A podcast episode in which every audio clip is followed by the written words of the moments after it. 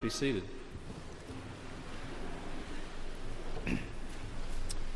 invite you to take a Bible and turn to the Gospel of John, chapter 4 in the New Testament. The Gospel of John, Matthew, Mark, Luke, and then John, John chapter 4. Do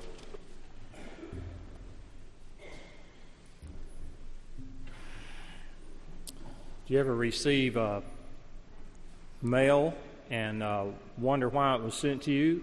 And you open it up, you find that it looked like a check written to you on the outside. Then you open it up, and it's really a bill or uh, someone asking for money, but it doesn't start off the way it ends up.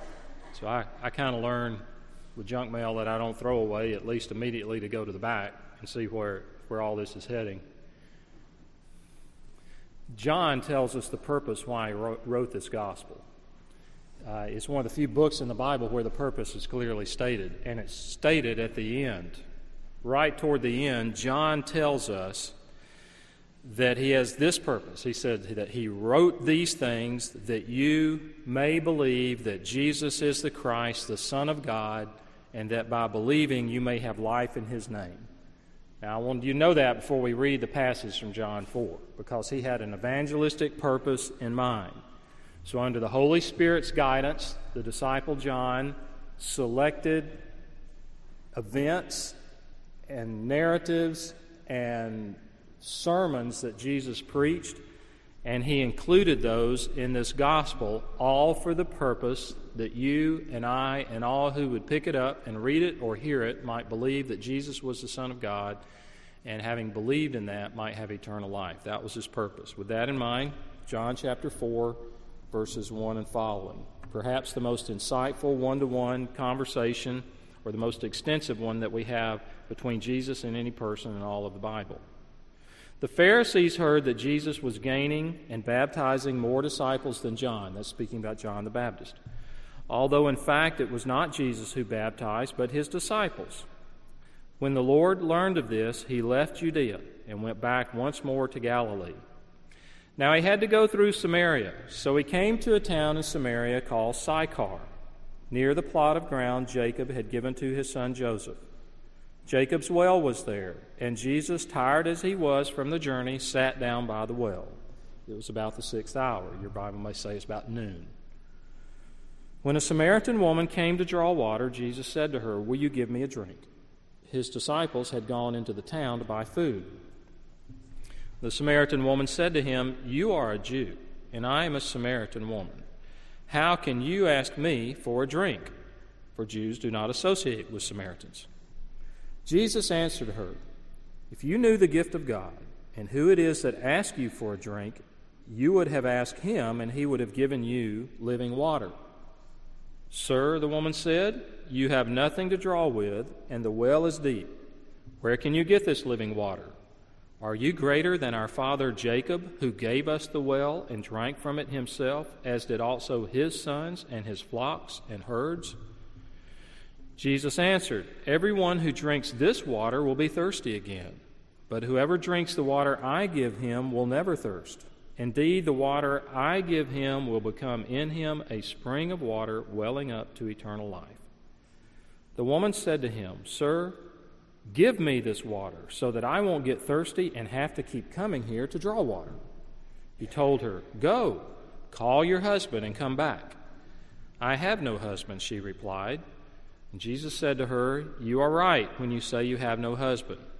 The fact is, you have had five husbands, and the man you now have is not your husband.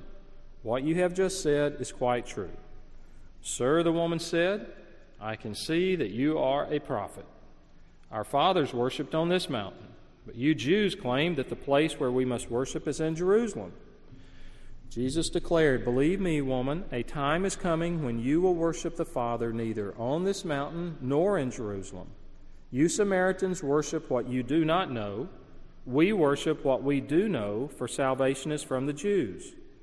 Yet a time is coming, and has now come, when the true worshippers will worship the Father in spirit and truth for they are the kind of worshippers the Father seeks. God is spirit, and his worshippers must worship in spirit and in truth. The woman said, said I know that Messiah, called Christ, is coming. When he comes, he will explain everything to us. Then Jesus declared, I who speak to you am he. Let's pray together. Our Father, perhaps there are some of us that we don't know what living water is, or at least we haven't tasted of it. So we ask that you draw us to that point today. We pray also you'd help us to be better equipped as witnesses for Christ. We pray in his name. Amen. When Jesus called Simon and Andrew to be his disciples, they were fishermen, and he said, Follow me, and I'll make you become fishers of men.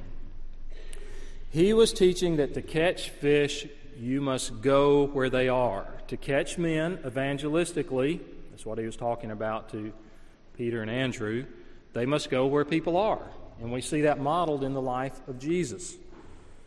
He went to have dinner with a tax collector named Levi and Levi's friends. He spent time with those who were regarded as the wrong crowd. He knew that the way to reach people is to go and meet them where they are on their own ground. We see that modeled in Jesus' ministry. We see that modeled in the life of the Apostle Paul, who went to a variety of places, and he did not expect people to come to him, he went to them. Now, the Pharisees, that was a religious sect. They were kind of like the Jewish lawyers of the day. It tells us in the opening part of the chapter, they are upset at the type people Jesus is hanging with. And they said, just look at the kind of people with whom he's talking, even eating, which was a major sign of acceptance when you ate with a person. And he answered, Don't you understand? I have not come to call the righteous, but sinners to repentance. Now, here at this public well, uh, he has a conversation with this woman. We're never told her name. He's planning to pass through this region called Samaria. He and his disciples are traveling. They're exhausted from the long trip. Jesus stops there by the well. The rest of his men head on into town to get food and supplies. It's noon. It's the sixth hour of the day. The sun is hot. And any thinking person that needed to draw water, and which would be quite heavy to fill containers or a large container to carry back to your home, you would do that when it was cool or the coolest, early in the morning, late in the day. Y'all notice how hot it was yesterday?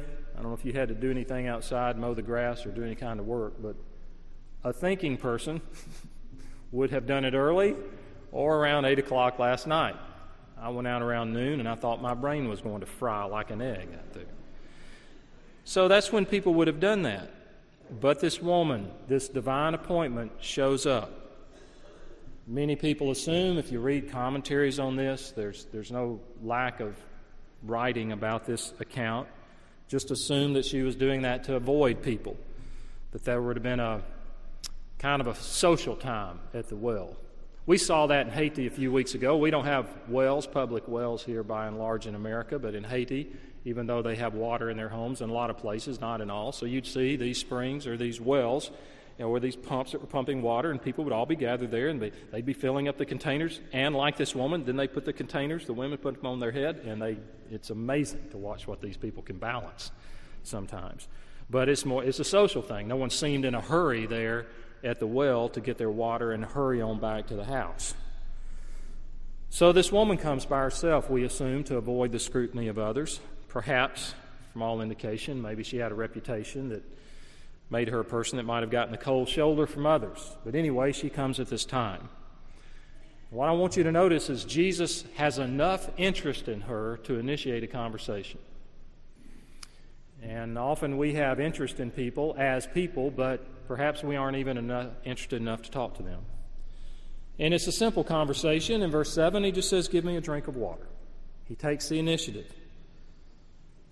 He makes contact with her socially, and in so doing, he is crossing several cultural barriers. She's a Samaritan. That comes out in the conversation. There's a long history there. To make a long story short, those were Jews that had remained behind hundreds of years before that had intermarried with Gentiles, and now essentially they are half breeds. and there was great racial tension between those who were pure Jews by birth, by blood, and those were her, her Samaritans. That's nothing new in, in, history, but there was racial tension there. Uh, you think of any kind of racism you want to think in our country, and every country has its own. When I went to Eastern Europe, everybody hated the gypsies. And there are lots of them around, and they're very, they're very distinct in their appearances. That's just, but there was racism. So he crosses this racial barrier. Also, she was a woman, which would not have been just like today. If a complete stranger walks up to a woman out there and a man talks to her, that's a little bit, um, a little bit of a social stigma there. But Jesus doesn't allow these things to stop him. He initiates the contact.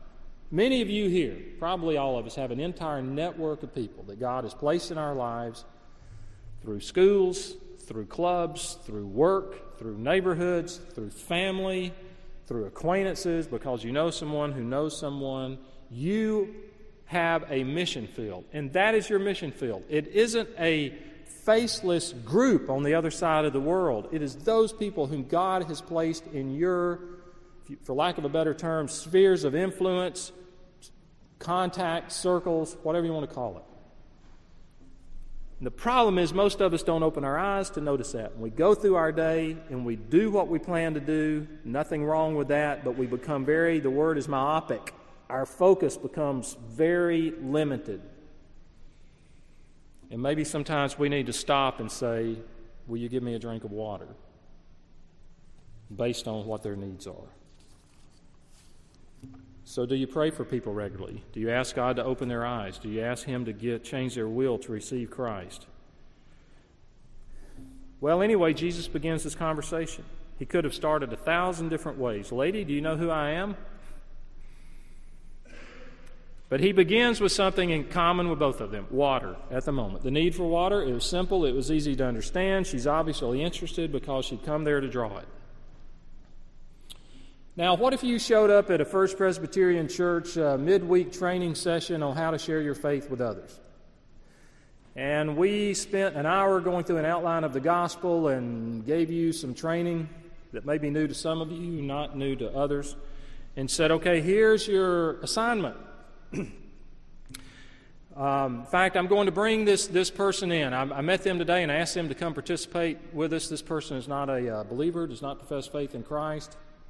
In fact, it's got a pretty bad reputation, known all over town. I mean, this person goes through marriages like Elizabeth Taylor, you know. So, and uh, this this I'm gonna, it's a man, and and and so you're you're a woman sitting here in my class, and I'm going to bring him in here, and I'd like for you to talk to him about the gospel. Where would you start? I don't know where I would start. That'd be pretty intimidating to have that kind of situation. Jesus sees the emptiness in this woman's life. She apparently has tried to fill that emptiness with relationships.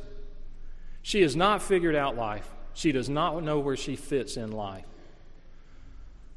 The Bible tells us if you don't know Christ, you cannot figure out the basic questions of life Who made me? Why am I here? And where am I going? Who made me? Why am I here? And where am I going? If you can't figure those questions out, you don't really know where you fit in life. And so, therefore, we may bounce around from one thing to another, trying to fill that up. When I was in about the ninth grade, I heard a speaker at a Christian meeting use an analogy I've never forgotten. And he completely described my life at that time. I don't remember his name. I remember he was from Huntsville, Alabama, and he had come to this Campus Crusade for Christ meeting to speak. And in his presentation, as he was telling about himself, he said, Before I knew Christ, I, my life was like a spaghetti bowl, which is really called a what? A colander. Thank you. And so it's the bowl with all the holes in it, guys. You know, all I know in the kitchen is the ice cream and the bowls and the spoons. And so, yeah, I know what one of those looks like. He said, That was my life, and I put a lot of things into it. I tried to fill it up, and I don't remember his specific list, but with sports and recognition and pleasure and all these things, good works. He said, I was putting all these in and they just ran right out. And I said, Man, you have described my life to a T the spaghetti bowl. Well, that's what this woman apparently had done, at least in that area, and it just had not it had not fulfilled her. Maybe that describes you. Do you long for a satisfaction and a fulfillment that you have yet to find? You may look like you're satisfied and fulfilled, but you know internally, uh, I'm a colander. I'm a colander kind of person. Well, Jesus doesn't begin by confronting her about the issues in her life. He begins with where she is, which is water. And I think an effective witness for Christ, those of you who are very effective in talking and consistent in talking with others about Christ, you're probably not any more knowledgeable, knowledgeable about the gospel than everybody else. You just care enough to find out what other people are interested in. And that's a rare thing. And when you get with someone, you know how to ask a few questions in a short time. You can say, you know, I know that guy, but in five minutes I found out that he's got a rebellious child, or he and his wife care for a, uh, an aged relative, or, um, or that person moved here because they were let go from a job and they really didn't want to come here. They had friends and they lived where they were a long time. They got your antennas up just to try to understand people and where their needs are. And that's what that's where to me effective witnessing begins. Well, the woman's intrigued. She's surprised that Jesus, this Jewish man, would ask her for a drink of water.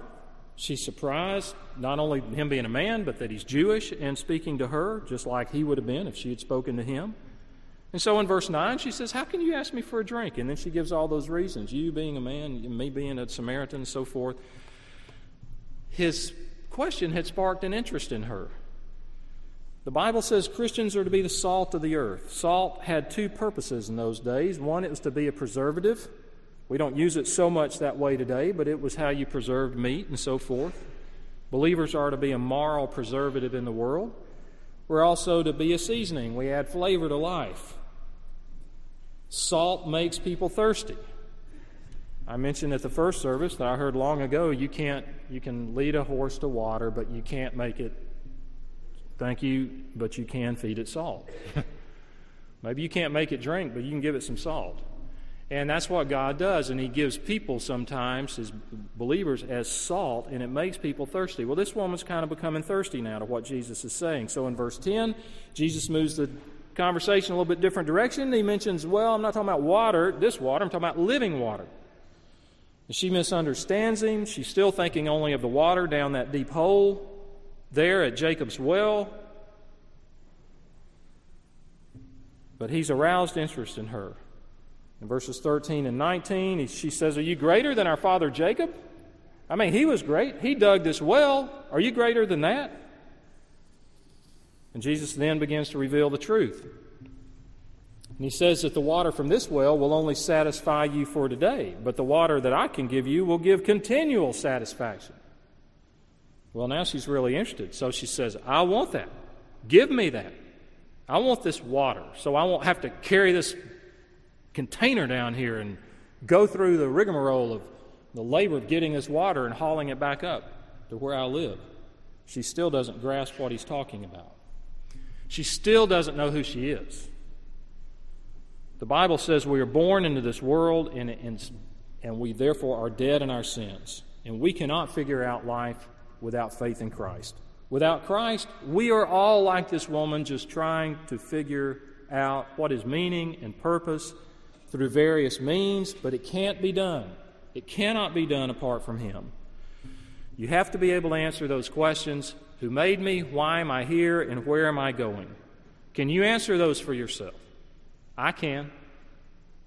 I can answer those.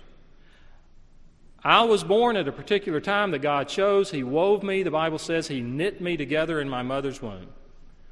Uh, I was not here by accident, regardless of the circumstances of the birth. As a, as a, a young boy, I found out that I'd been created in the image of God, it tells us. That I was not a higher functioning animal or a plant that moved, but something separate from God's creation, something unique but also realized that I was a sinner, that I'd committed crimes against God. And the older I got, and the more times my mother dragged me to church, which she did, my mother was a Christian, my dad was not, she forced me to go with her. Uh, I don't remember much about the big church services, this, uh, uh, but I remember the Sunday school teachers. Usually they were elderly, gray haired ladies, but they had something I didn't have, and they knew Christ. And they would talk about it, and they'd talk about the second coming, and they'd talk about the Bible. And the more I heard, the more I realized when I heard the word sin that I was a sinner. And so when someone read to me the verse from Romans, all have sinned and fall short of the glory of God, that was me. I